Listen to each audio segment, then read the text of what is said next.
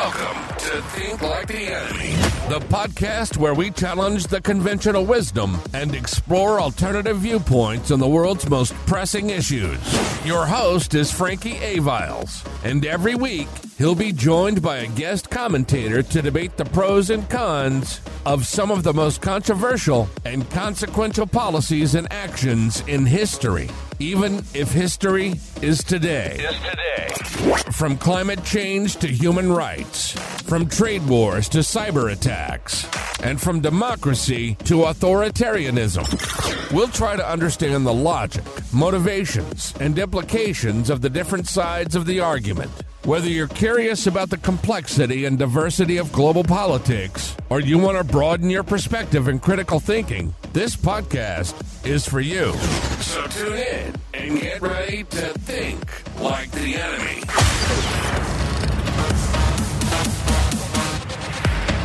What's up, party people? My name is Frankie Aviles, and this is Think Like the Enemy. Thank you so much for being here with me this evening, this morning, wherever you're getting a chance to actually look at this video.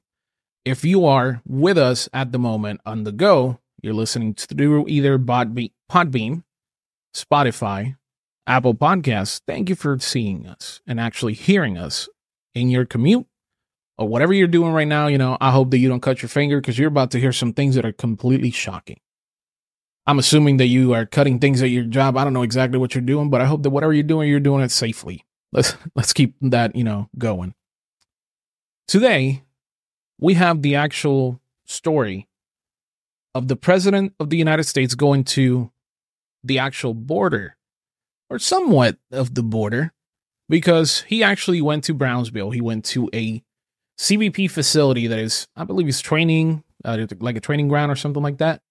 And Mr. Joe Biden was actually asked about the actual border crisis and the effects that it has had in our society so far. And the particular question was about Laken Riley. For those of you who don't know who Laken Riley was, she was an actual 22 year old nursing student that got killed this past week by an illegal immigrant that came to the United States through the southern border in actual Georgia. It is extremely sad that this lady died, and I am very sorry for your loss because there's no instance that anybody should be killed in this country. We should all be able to live and prosper and just be as courteous and as patient with or patient with each other. And the fact that this lady just got her life taken away from her, it is so sad. And to her family, I'm very sorry for your loss. The president of the United States, when asked the question, he diverted the actual questioning to what it is climate change. Because climate change is more important than the actual border crisis issue that we have in America and the actual fact that Miss and Riley died. That's what the president of the United States just told us. More so, what the president of the United States decided to tell the people abroad that our enemies is that he doesn't know what the hell is going on with his actual border. And this is a free for all for anybody to come in and try to mess with us in any possible way. Anything that happens around the globe will be unchecked because he doesn't even know that an actual American citizen died at the hands of an illegal immigrant because of the policies that this man has not enforced. That's basically what he just told this family, that's basically what he told everybody around the world. This shouldn't be a shock to you. If you have been looking at anything that is happening around the globe, it shouldn't be a shock to you. It shouldn't be a shock to you because we have seen the things that Mr. Joe Biden has gone through. He has fallen repeatedly. He has basically made a fool of himself and of the presidency of the United States.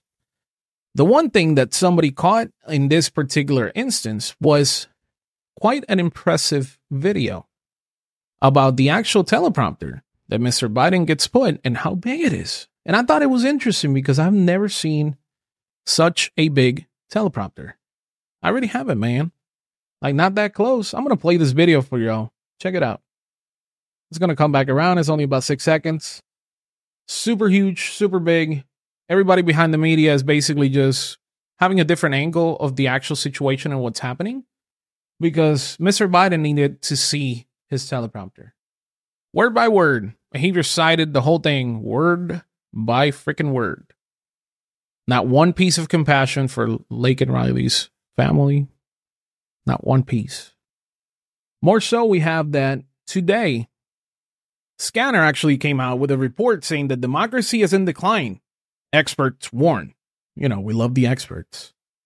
And that the results of the 2024 election will shape the international environment for years to come. I'm going to show you the actual article real quick. Duh. That's basically what they what we need to tell them. Really? You think that the actual issues of our election are not going to matter like abroad? I'm sorry to tell you, but they are. They are going to matter. And I'm going to tell you why they're going to matter. If we do not get a president that actually cares about the international and global relations, the stance that we have as the American people and the actual American apparatus abroad, we are screwed. Plain and simple. I'll tell you why. If we do not start upholding the actual values, the actual notion that America is still a superpower and that America, in some shape, way, or form, has the ability to continue to control the narrative globally as a supernation, we are no more. We are giving enough ammunition to Russia, to China, to Iran, to Syria, to Lebanon, the Yemen. Enough ammunition that we can be at a very, I would say, particular situation and a particular notion to peril as a nation. All the chess pieces are on the board. All the moves have been made. The compromise of the American people has already been done. There is no more. There's nowhere to go. We can barely afford housing. We can barely afford living, renting, owning in America today in the same way that everybody else in the globe is doing it. But yet again, they're more worried about the so called democracy being at a peril when there is there or there are bigger fish to fry. Let's read this article a little bit. During a recent episode of Harvard Thinking, scholars argue that the US democracy is facing growing challenges as political polarization continues to worsen and Americans' faith in core institutions remain on a downgrade slide. Danielle Allen, director of Allen Lab for Dem- Democracy, excuse me, renovation at Harvard Kennedy School, School's Ash Center for Democratic Governance and Innovation, said there are several indicators that U.S. democracy is fragile right now. Let me tell you something before we keep going. American democracy has always been fragile. I believe it was, in the words of Thomas Jefferson, I believe so. We give you democracy if you can keep it. So they knew that it was fragile. We know it's fragile. Everybody knows it's fragile. Everybody around the world knows it's fragile. But for some shape or form, we have been able to continue growing and moving and pushing forward. But yet again, here we are. And he goes to say, for me, one of the most important ones is the disconnection of the younger people to our democracy. Younger people are much less likely to express a higher degree of commitment to democracy than older people, she told the other panelists. There are indicators around general trust in our political institutions where there's been massive decline, huge increases in polarization. And of course, we are watching before our eyes month to month significant governance dysfunctions play out in Congress, she added. There are a lot of indicators to suggest that our democracy is not as healthiest point or at its healthiest point a democracy can be. She's right 100%. She's right 100% because our democracy is not at a point that is healthy. Our democracy is at a point that it needs a leader that actually leads, not a leader that it doesn't know where he's literally standing. Because that's what we're seeing. We're seeing a leader that doesn't know exactly what is going on in his life. Somebody that has possibility of dementia. Somebody that shouldn't be leading anything other than his happy ass down the hallway to get to the bathroom and enjoy his retirement and his years of service to this nation. Democrat or not, it doesn't matter to me. He served this nation already. This to me is just abuse. This is abuse. Why would you have an 82 year old sitting at the highest office in this nation? Why? Why do we have a Mitch McConnell in the Republican side? Why do we have them? We don't need them.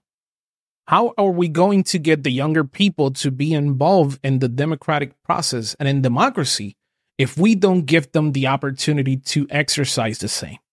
Explain that to me. You know why? Because they want power. They want to continue to hold the cards. They want to continue to be the all seeing eye. They want to hold the money. They want to hold the power. At the end of the day, that's what it comes to. And we have no way of saying or understanding what the next generation is going to bring or when are they actually going to bring a stance into this mix that is beneficial for each and every one of those or of us out there that wants to do this. We need to continue to have these conversations. We need to continue to push the envelope. We need to continue to push back on the status quo because the status quo does not work. This little dog and pony dance that they're doing in every single shape or form that they want to, it's not working. I'm sorry to tell you, but it is just not working. More so, there's an actual trend that happened today, and I spoke about it in the daily CPR. And if you haven't seen it, it's basically we're covering everything here, but at a very condensed way and more on a comedic side. Because this to me is just theater, comedy, and just a freaking circus. That's what it is to me. That's what the American political spectrum and the political theater has come down to me. This is a freaking circus, and we're just enjoying the freaking ride. I'm not. I'm sure as hell not because I don't believe in this in this little ride that we're taking. Apparently, more so, we see that the trend and the pattern right now that happen on Google midday, people searching in their freaking lunch break, is centrism. And centrism is a very interesting notion because it is basically you're not either far left or far right, you're right in the middle, and you're very accepting, very understanding. Meaning, no debate, no pushback, no actual benefit to the actual republic because we are a republic. I don't disagree that sometimes you have to take a very centrist point of view to get your point across with the people that you're trying to get your point across. Why? Because you need to compromise. That is how actual politics and how actual democracy works. You need to compromise. If you have a neighbor and you have an issue with a neighbor, you should both compromise. Neighbor should stop doing the things that he's doing, and you should be standing in your ground because you are in your home. And that is that. But this centrist push is not something that you go like, okay, Frankie, centrism. That sounds great, man. Everybody should get along. Let's all hold hands, sing kumbaya, and say all the actual things that we want, right? I want to read something to you real quick. I'm going to switch it so you can see it on your screen. If you're not seeing it on your screen, you're going to get the benefit of actually getting it read to you. Centrism. Let me switch back actually. Desktop view. Let's cut to the other scene. Centrism has a specific meaning within the Marxist movement refers to a position between revolution and reformism. This to me is basically the way that every single socialist party got started And our globe is basically what we're seeing with people looking for centrism. And just for you to know, when we look at the actual metrics, it was about 19 states in the nation were looking at it. I'm not saying that people cannot look at it. I'm saying that that's great if they want to actually compromise. Good for you. Compromise away, my friend. I have no problem with this. My issue is with how quickly centrism can turn into socialism, socialism into anarchy, anarchy into an actual revolution, a revolution into the destruction of our republic we're just a few steps away from possibly having these things that I just spoke about here in America. It is the truth. We need to safeguard what America stands for. We need to safeguard the actual ideas that made this country what it is today. Is it a little crazy right now? Good God Almighty, it sure is. Can it be better? It can always be better. It can always, always, always be better, no matter what. We can make it better. And we need to understand that every single enemy that we have around the globe is thinking how they can possibly exploit exactly what is happening in America. And unfortunately, out of the only two candidates that we have in the race so far, even if Nikki Haley is there, is she really there? Come on now. Not really. So, out of the two candidates, the only candidate that can do something is Mr. Donald Trump. Why? Why do I think this? I'm going to show you why. President Biden went to Brownsville. President Trump today went to Eagle Pass. I'm going to play you a clip. For those of you that are not watching, you can listen to his actual expressions. The reports have come out and we've been covering them, and everybody's been. And I spoke to the parents of an incredible young lady, and you you saw her the other day. You saw what happened the other day in Georgia. And the parents are devastated. They're incredible people. But this is a Joe Biden invasion. This is a Biden invasion over the past three years. I call him Crooked Joe because he's crooked. He's a terrible president, the worst president our country's ever had, probably the most incompetent president we've ever had. I have had to but agree with him. Uh, allowing thousands and thousands of people to come in from China, Iran, Yemen, the Congo, Syria, and a lot of other nations. Many nations are not very friendly to us. He's transported the entire columns of uh, fighting aged men, and they're all at a certain age and you look at them, I say, they they look like warriors to me. Something's going on that's bad. Now the United States is being overrun by the Biden migrant crime. It's a new form of vicious violation to our country. It's migrant crime. We call it Biden migrant crime, but that's a little bit long. So we'll just leave it. But every time you hear the term migrant crime, you know where that comes from. Allowing thousands and thousands and actually millions and millions of people to come. Could be 15 million, could be 18 million by the time he gets out of office because. By the time he gets out of office, the projections are there. I have talked about them before and I'll talk to them again. 10 million came in. The projection is to be 20, possibly by the time that he leaves office. And that's where we are. Did you hear the key words in this man's actual speech? The first thing he opened about was with the issue that is impacting the nation. The issue that is impacting the nation is the fact that a very young lady unfortunately died at the hands of an immigrant that happened to have crossed this border in the south of our nation illegally. That's it. That's the issue. He went right for the jugular, just exactly as he should have. Unfortunately, Nobody cares. Nobody cares because in the left, climate change takes over the life of a human being. Even if they're saying that they want to protect the lives of everybody else in the country with their climate push, yet again, it means nothing to them. Sad. It's just sad. Think of what the perception will be for somebody looking at these issues, which they are actively looking at them, abroad. You have the guy that is being prosecuted for everything that is doing, even breathing the wrong way. Donald J. Trump. 400 and some odd million has to be paid, blah, blah, blah, to New York.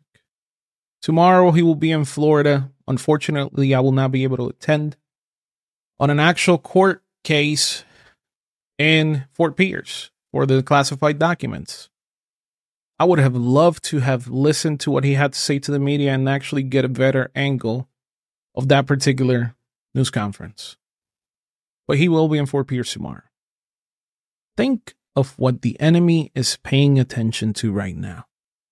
The man is being prosecuted in every shape or form, but yet again, we are a democracy, or so we say. While the actual president of the, of the United States is peddling to the globalist idea, I'm not saying that globalism it is inherent wrong 100%. I'm saying that today was not the day to talk about the climate crisis. Today was not the day to actually peddle the idea that the globe needs to be secure and Ukraine and all this bullshit because it is not. Today, what needed to happen was a heart to heart with the American people to tell them that you actually care about their issues and their lives, that you care about, it's Laken Riley, that you care about the struggles happening 1000% to everybody in this country that is being affected by illegal immigration. Today was a day to actually talk about the block that happened for the actual Texas law letting police arrest illegal immigrants and the border and how this federal judge might have a very wrong opinion of what the law actually is in our country. That would have been a very nice topic to talk about, but yet again, he did not. He did not. A federal judge said Texas may not exercise immigration authority without permission from the federal government. And this is a clip from Fox News. We're going to play about 30 seconds from it. We're running short on time. Let's see if it buffers properly. Cops is back on Fox Nation, the only place to watch new episodes. Sorry, we're getting a little a little cops thing. My apologies. Let's play right now. Boom, there we go and former President Trump are heading for the border, dueling visits, but they'll be in you know, hundreds of miles apart. Even as former DHS Secretary during the Obama years, Jeh Johnson admits the border crisis only getting worse. 250,000 apprehensions in one month. My second year in office, we had 315,000 apprehensions in all of the year. 2015, mm. just for some perspective here. I understand the numbers have dropped a bit of late, but longer term, big picture, this is a hemispheric shift right. northward. It's a crisis on multiple levels in multiple places. It is a crisis. And that's why Lawrence is. It absolutely is a crisis. It is a crisis that has been going around in the United States for many, many years. And we get it. It is time to fix it. That's it. That's all we need to know. Maybe people are searching for centrism just because they're tired of the same BS. Maybe today is a day that we actually need to stop pedaling to the left and the right, maybe have the conversation and the heart to heart and say, you know what, guys, this might be the day. We need to shut the shit down. Maybe this is a day where we actually think like an enemy and we say, Imagine what everybody else is thinking of us right now as the United States of America abroad. That we cannot even hold our borders. And yet again, we want to play and act like the police force for the whole entire world. Today we have that Vladimir, Vladimir Putin actually moved some of his nuclear warheads to the border with Ukraine. Is it maybe because he's trying to protect his border? Is it maybe because he's actually trying to show the West that he is not afraid of Ukraine going into NATO and the actions that he will take automatically as soon as it actually becomes a reality?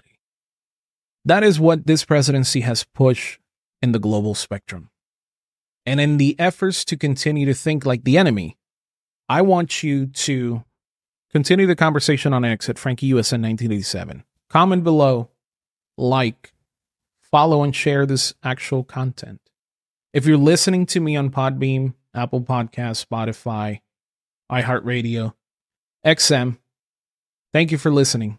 If you're watching, thank you for watching. I appreciate you. If you're interested of seeing how I get to the conclusions that I do, you can look at my book right back here and in my actual account on X. There's a link.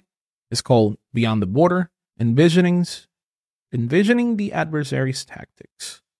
It's a book about what politicals, political strategists actually do, and in the way that they get to pushing the narrative to the benefit of the party and not of the people of America. I thank you sincerely for being here. I appreciate you. Thank you. And this has been Think Like the Enemy. And I am your host, Frankie Aviles. See you on the next one.